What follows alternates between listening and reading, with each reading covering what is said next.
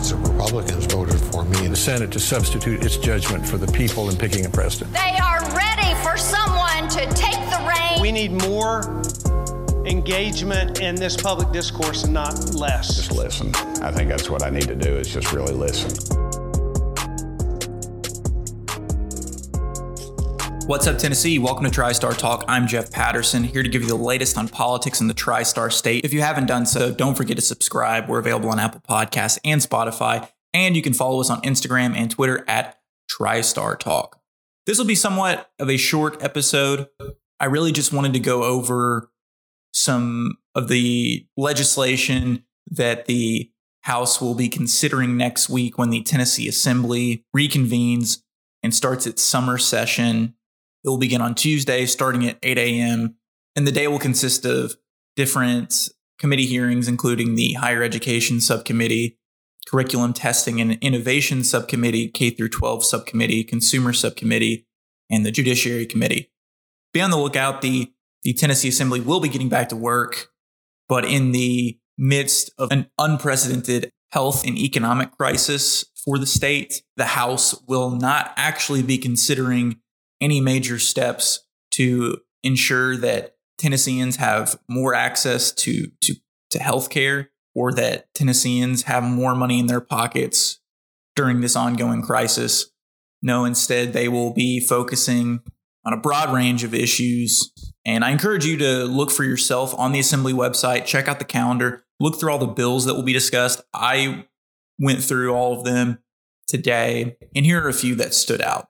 House Bill 2649 would prohibit a public institution or higher education from preventing a student athlete from earning compensation as a result of the use of the student athlete's name, image, or likeness. House Bill 2648 similarly would prohibit a public institution of higher education from punishing a student athlete based on a gift, benefit, or inducement given to the student athlete or the student athlete's family by a booster. Paying student athletes has been a major issue for a long time. I'm not that surprised that it gained traction here in Tennessee. But I am interested to see how this plays out, what the public debate looks like uh, around paying student athletes. I know that universities bring in massive amounts of revenue through their sports programs, and the student athletes themselves see none of the revenue they bring in for the school. House Bill 1572, a bill that the, the Assembly, I guess, thought was more important than providing health care for people, would require elementary and secondary schools that receive public funding to ensure that student athletes participate in school sanctioned sports based on the student's biological sex as indicated by the athlete's original birth certificate issued at birth. This bill prohibits a school from accepting revised or amended birth certificates for the purpose of athletic participation, a school that fails to comply with these requirements will be immediately ineligible to continue receiving state and local public funds. Under this bill, funding will be restored if the Department of Education and a court of competent jurisdiction finds that the school is in compliance with this bill. This bill requires that the appropriate district attorney file a civil suit against a state or local official who willfully and intentionally acts in a manner to impede this bill and establishes a civil penalty of up to $10,000.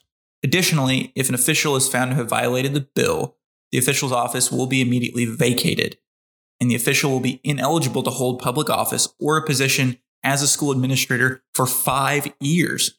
This bill provides that an official subject of this civil action be granted the same rights as a person charged with a criminal offense for the purposes of trial. And oh my God, there's just so many things about this that are absolutely insane. But the bill sponsor, State Rep Bruce Griffey, called it a proactive measure. He said it's meant to maintain fairness, specifically for female athletes. It's not intended to demean, degrade, or diminish anyone. It's just trying to maintain fairness. And that is complete bullshit. It's not about demeaning or degrading or diminishing anyone, but you are going to remove a school's funding, all public funding, if they let a transgender kid play soccer and the school official that allows a kid to just play a sport will lose their position, be ineligible for public service for five years, and could receive a $10,000 fine, but this is about fairness. No, this is about forcing your beliefs, your ideas of gender and sex on everyone else and literally doing it at the expense of an entire school. Again, just because someone wants to play for a particular sports team. That's it.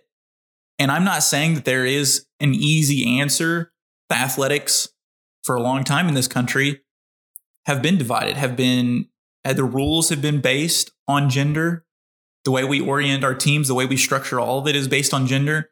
And maybe that's the problem. I mean, honestly, if we're talking about fairness in sports, shouldn't the best players play on the team, regardless of gender? I was a student athlete in school, and we had we had girls play on our team, on the boys' team. Why? Because they were better. They wanted the competition, so they played on the boys' team. Why is that? Why is that so wrong? They were better than some of the guys on the team for sure. So why why is that an issue? That is it because it works the reverse way? Because a transgender student who was male at birth would have an unfair advantage over female athletes. Okay.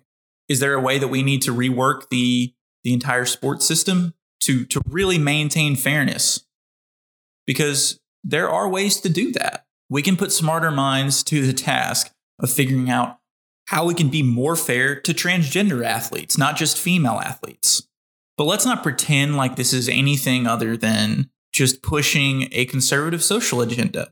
Because why would you go to such great lengths to to punish educators? Why would you why would you include $10,000 fines in bans on holding public office? I'll let you decide for yourselves. And I also don't want us to think that that this is one of the the most important issues for for people on the left. I know that a lot of people on the right like to make this transgender athlete thing the the the crux of the entire ideology of the left. It's really not. And a lot of times on the left, we don't have the clearest answer for really how to deal with this, but neither does the right. Similarly, House Bill 2576 prohibits the provision of sexual identity change therapy to prepubescent minors. It prohibits the provision of sexual identity change therapy to minors who have entered puberty unless a parent or guardian has written recommendations for the therapy from at least three physicians. It punishes violations as child abuse and designates violations by healthcare professionals as professional misconduct. That's sponsored by John Ragan. Again, these are just bills to curb the rights of transgender students. And it is based solely on outdated ideas on what gender and sexuality are. House Bill 2434 would delete the family life curriculum required for schools located in certain counties that only allows students to receive education on sexual risk avoidance through abstinence which you know is obviously not the right way to go about sex education it it creates so many problems and it has never ever worked but this new bill would require each LEA and public charter school that serves any of the grades kindergarten through 12, to provide students with medically accurate, age appropriate sex education that teaches students about abstinence, contraception, consent, and how to develop healthy relationships and communication skills. House Bill 0766 requires all school personnel to receive implicit bias in service training annually, requires students desiring a license to teach to also pass a course of implicit bias training. So this is really important as well. This was introduced by Harold Love and sponsored in the Senate by Senator Akbari. And it, implicit bias refers to unconscious attitudes, reactions, stereotypes, and categories that affect behavior and understanding. In higher education, implicit bias often refers to an unconscious racial or socioeconomic bias towards students, which can be as frequent as explicit bias. Instructors can hold assumptions about students' learning behaviors and their capability for, for academic success, which are tied to students' identities and backgrounds. These assumptions that are made impede student growth. Instructors can consider a variety of strategies and benefits for revealing and addressing implicit bias, both in themselves and their students. For example, instructors may assume that certain students know to seek help when they are struggling. Although students at higher risk for struggling academically are often less likely to seek help and support. Instructors may assume that students from certain backgrounds or social groups have differing intellectual abilities and or ambitions. For example, an instructor might assume that a student from a certain background will be satisfied with lower achievement levels. Making sure that our educators are aware of the biases they hold and are taking steps to address that and recognize that so that they can treat students more fairly should be should be a top priority for our education system because students will fall by the wayside and will be treated unfairly if we don't take these types of steps to address implicit bias in our education system. In the Tennessee Senate next week, they will not be going back to business as usual as the House appears to be. They will be holding a hearing. It'll be an overview of COVID 19 related funding with Commissioner Butch Eley from the Department of Finance and Administration. And I think that makes sense. That's what the legislature should be doing right now. They should be using this time to address the specific problems that coronavirus has created. There's not a single thing on the agenda in the House that deals with coronavirus or healthcare or the economic devastation that the state is facing right now.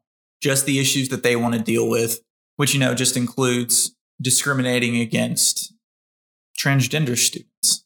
I'd like to hear more from you, and I want us to follow along this legislative session together.